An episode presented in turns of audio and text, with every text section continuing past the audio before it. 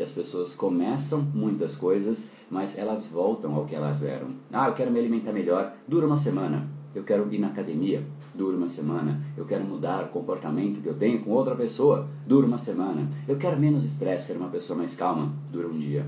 E ela segue se enganando. Primeiro de abril, eterno. Tem gente que vive nesse dia, primeiro de abril, só que é o pior dia, primeiro de abril. É um dia que ela mente para ela mesma. E muita gente vive isso.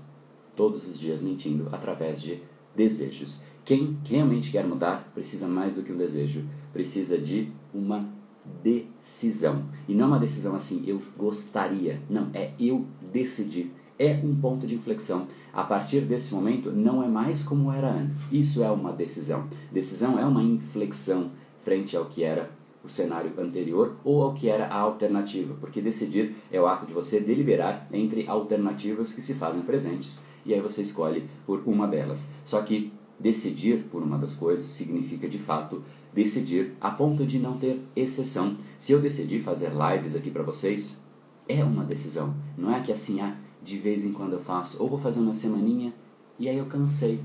Aí eu vou parar. Isso não leva a absolutamente nada se você decidir algo que seja sem exceção, que seja um ponto de inflexão para você. Esse é o papel que uma decisão deveria ter.